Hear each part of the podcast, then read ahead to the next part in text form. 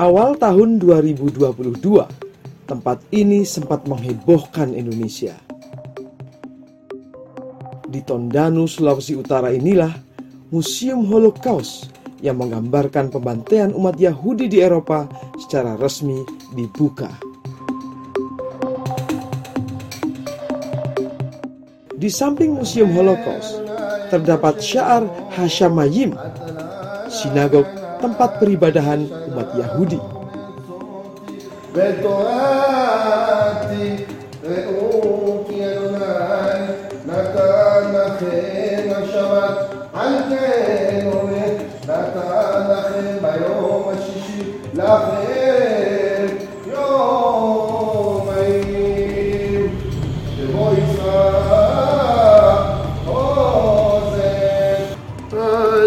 משה ובני ישראל את השיר העוז לאדוני ויאמרו לעמוד השיר על אדוני כי גאה גאה זוז ורקבות רמת וים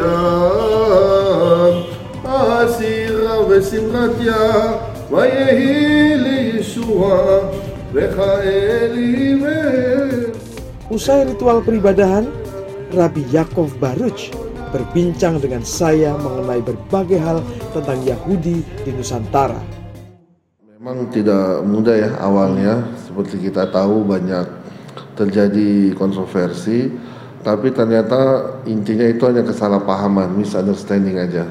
Setelah saya membuka komunikasi dengan pihak-pihak yang tadinya menolak, ternyata mereka uh, kembali uh, berbalik untuk uh, bisa saya bilang uh, memahami ya hmm. memahami sehingga kenapa saya bikin museum ini dan tidak lagi mempersoalkannya hmm. dan setelah proses tersebut saya sangat senang dengan saya melihat banyak kunjungan anak-anak sekolah kemari baru kunjungan mahasiswa-mahasiswa teologi Kristen atau juga mahasiswa dari uh, IAIN dari Muslim banyak yang belajar tentang sejarah Holocaust ini gitu. Tujuan saya membuka museum Holocaust ini bukan hanya untuk melawan antisemitisme saja, hmm. tapi saya gunakan Holocaust sebagai pelajaran bahwa kita tidak boleh memusuhi siapa pun. Hmm. Jadi gerakan Islamfobia, Kristenfobia itu tidak boleh kita biarkan, harus kita lawan bersama karena kebencian itu bisa mengarah kepada terjadinya Holocaust. Oh, Seperti ini kalau kita biarkan. Itu yang kita tolak bersama-sama ya. Tolak gitu. Jadi Holocaust ini bisa menimpa siapa saja. Ketika kita mengunjungi museum ini tidak otomatis menjadi Yahudi ya? Ya tentu. uh, orang ke museum uh, Monas juga kan otomatis jadi orang Betawi kan atau tapi bisa belajar sejarah Indonesia di sana. Hmm. Dan saya menyesalkan adanya sekelompok orang yang menyatakan Holocaust itu hoax tidak pernah terjadi. Saya saksinya sendiri karena saya saya baru saja kembali dari beberapa kamp konsentrasi yang saya kunjungi. Saya lihat di Jerman, di Polandia seperti apa e, bangsa kami diperlakukan, keluarga nenek saya diperlakukan oleh resim Nazi itu benar-benar terjadi gitu loh. Jadi saya hanya ingin mengedukasi saja stop pemujaan terhadap kelompok-kelompok uh, pelaku kekerasan seperti ini. Okay. Gitu. Sebenarnya kalau dari agama Yahudi sendiri ini kita pengen tahu nih ini di Indonesia posisinya seperti apa sih Rabi sekarang? Uh, banyak masyarakat Indonesia yang tidak tahu bahwa agama Yahudi itu sebenarnya diakui agama Yahudi ya. Uh, bahkan Departemen Agama selalu mengatakan mereka mengakui semua agama yang ada di Indonesia hmm. selain enam agama itu. Hmm. Dan di dalam Undang-Undang Nomor 1 PNPS tahun 65 disebutkan di penjelasan pasal 1 selain enam agama yang ada di Nusantara, ada juga agama lain seperti Yahudi, Zoroaster dan Sinto. Ini diakui mendapat perlindungan yang sama eh, perlindungan dari pasal 29 Undang-Undang Dasar tahun 45 yang mengecualikan dan membedakan kita tidak mendapat fasilitas seperti enam agama lain. Nah, berarti kalau menurut sejarah sebenarnya dalam tanda petik saudara kita yang sesama WNI juga ada yang beragama Yahudi ya. Jelas ada warga negara Indonesia yang menganut agama Yahudi karena agama Yahudi ini meskipun sulit sangat sulit untuk dipeluk, hmm. tapi juga memungkinkan orang untuk bisa memeluknya gitu loh. Sampai sampai saat ini jumlahnya mungkin masih sedikit, tapi kira-kira berapa sih Rabi dan tersebar di mana saja? penganut agama Yahudi yang warga negara Indonesia belum banyak yang masih di bawah 100 lah bisa saya bilang. Tapi banyak ada di Tondano sendiri yang datang ibadah di sini, banyak yang tinggal di Manado juga. Dan juga ada di kota-kota lain ya eh, seperti di Surabaya, di Jakarta, juga ada di Bali tapi umumnya eh, banyak juga ekspatriat gitu. Ekspatriat Iya, ya. Oke. yang warga lokal banyaknya di Sulut sini dan Jakarta. Kalau kita mau mengetahui bagaimana sih keberagaman dari kacamata agama Yahudi. Agama Yahudi itu uniknya adalah salah satu bukan salah satu ya, satu-satunya agama yang mengajarkan bahwa orang di luar Yahudi tidak perlu masuk agama Yahudi untuk bisa masuk surga. Jadi agama Yahudi itu bukan agama dakwah atau agama misioneri. Kita Baru tidak kita ya. tidak me- mengajak orang untuk berpindah agama.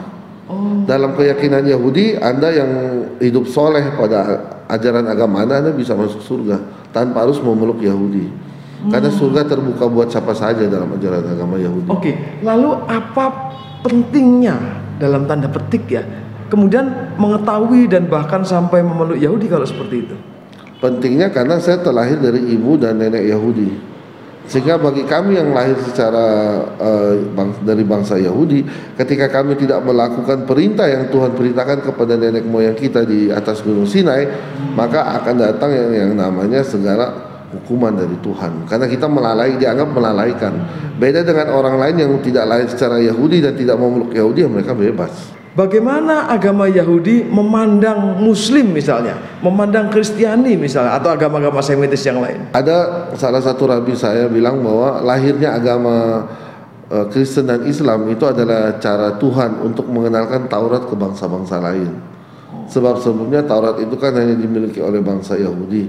Tapi dengan adanya dua agama ini, ya Tu- Tuhan membuat dua agama ini sebagai jalan bahwa Taurat itu dikenalkan ke bangsa-bangsa. Makanya kita tahu umat Muslim nggak boleh makan babi, atau umat Kristen memiliki hari raya seperti Paskah dan lain-lain. Itu semua kita yakini itu berasal dari kitab suci Yahudi sebelumnya. Yang sering rame orang kadang itu mengaitkan antara Yahudi dan Israel. Sekali lagi, ini seperti sebenarnya seperti apa sih? Karena orang belum bisa membedakan antara politik dan agama.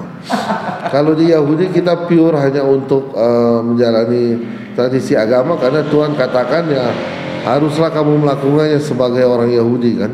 Sementara kalau urusan dengan Israel, saya juga nggak mau bersikap dalam eh, artian bahwa saya juga harus sampai mem- sejauh memusuhi ya. Kenapa?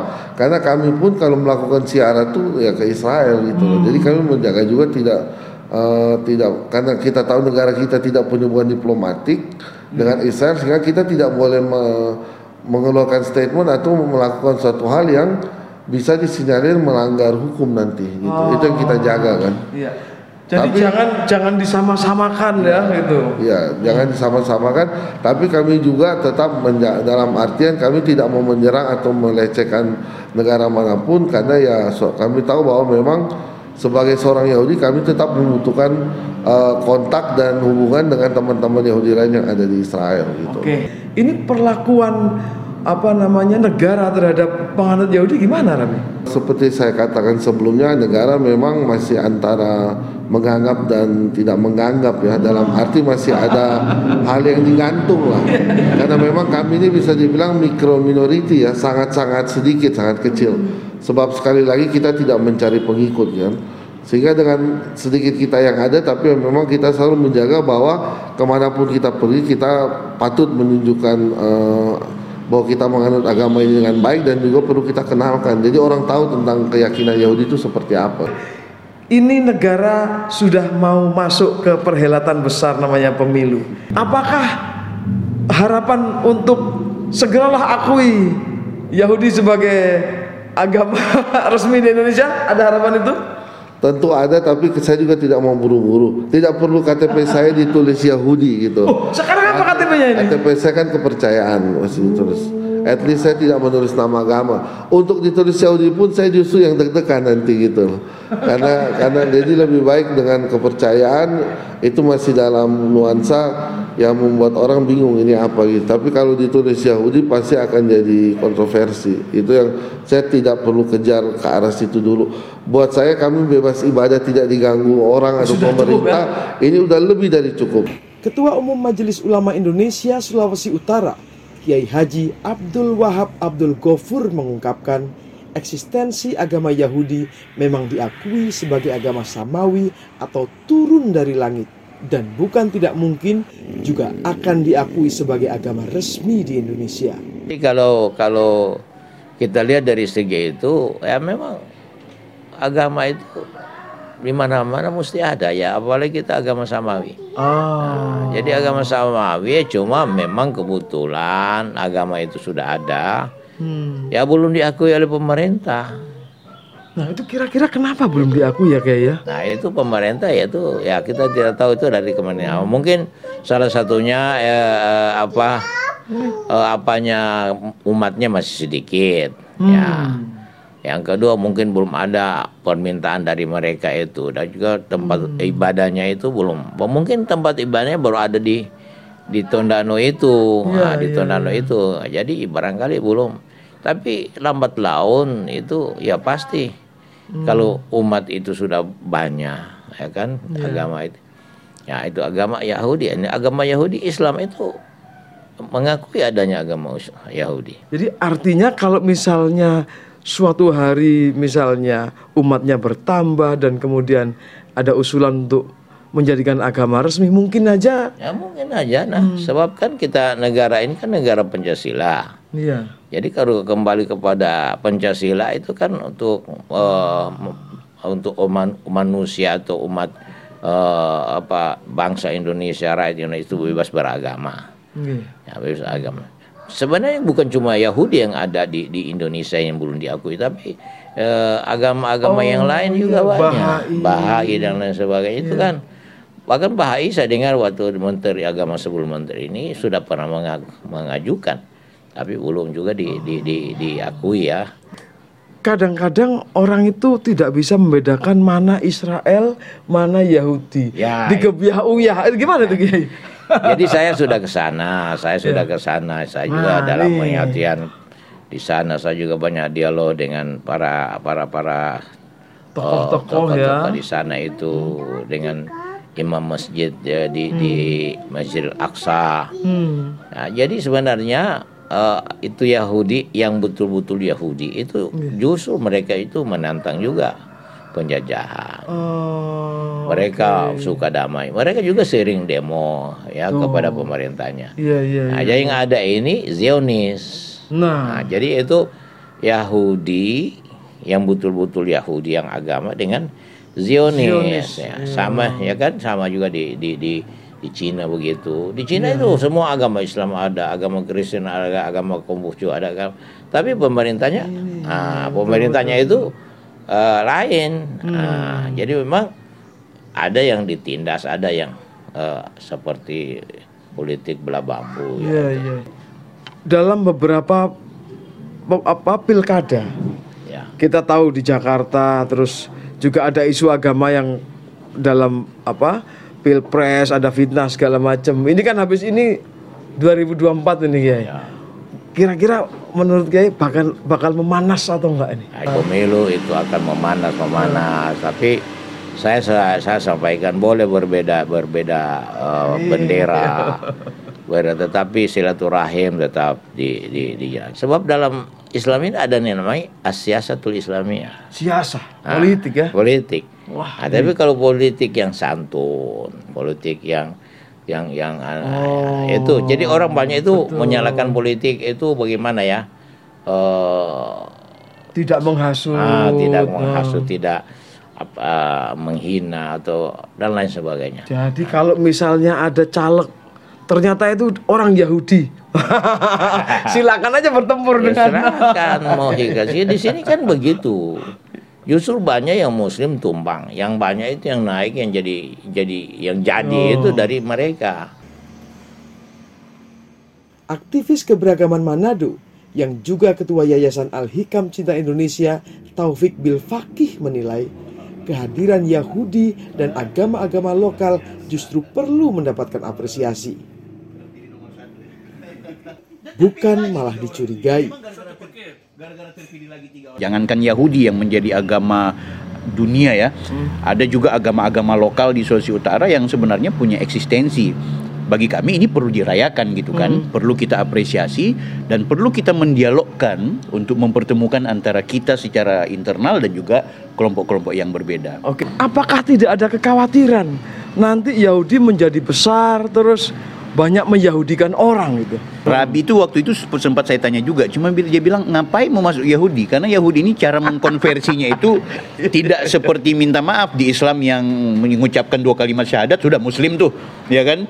Rumit memang kalau mau ada konversi yang menurut konversi itu sangat sangat beragam disuruh disuruh melatih dulu disuruh eh, menunggu satu tahun dulu disuruh Nah. belajar lagi ya ribet orang yang rencana mau dapatkan hidayah malas lagi gitu Oke, Kayak gitu. berarti harusnya tidak perlu ada kekhawatiran. iya nggak perlu bagi saya Santai aja, Bro. Yes.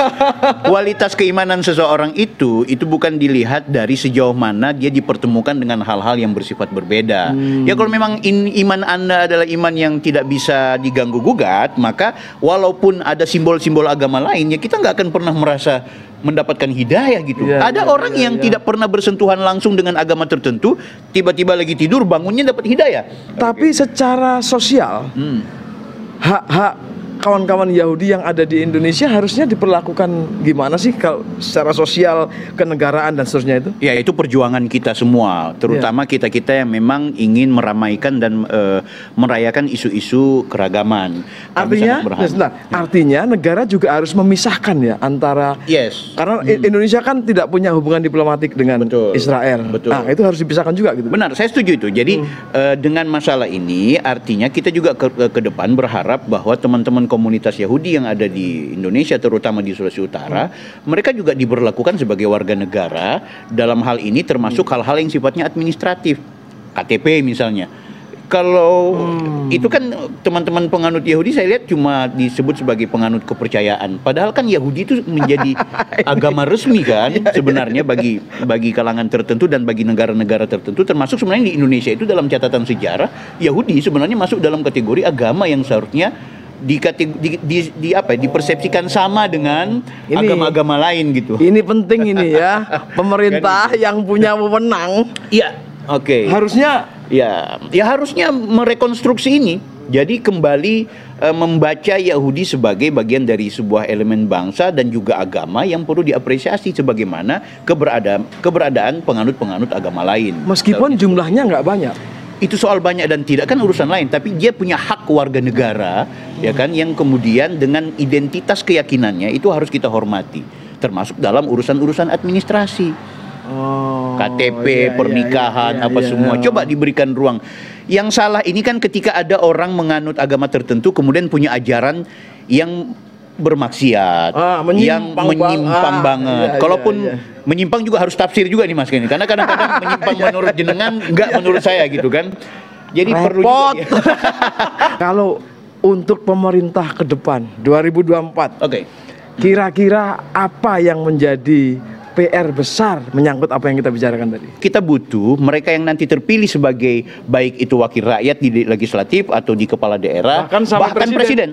harus serius ya harus serius berani dengan tegas bahkan melawan terhadap kelompok-kelompok yang justru menjadi trigger terjadinya konflik jadi kalau masih hanya dijadikan isu-isu seperti ini sebagai komoditas politik atau tidak berani dengan tegas untuk melakukan perubahan secara rev- revolusioner terkait masalah ini, bagi saya mending jangan mencalonkan diri. Anda sudah mengkhianati gitu.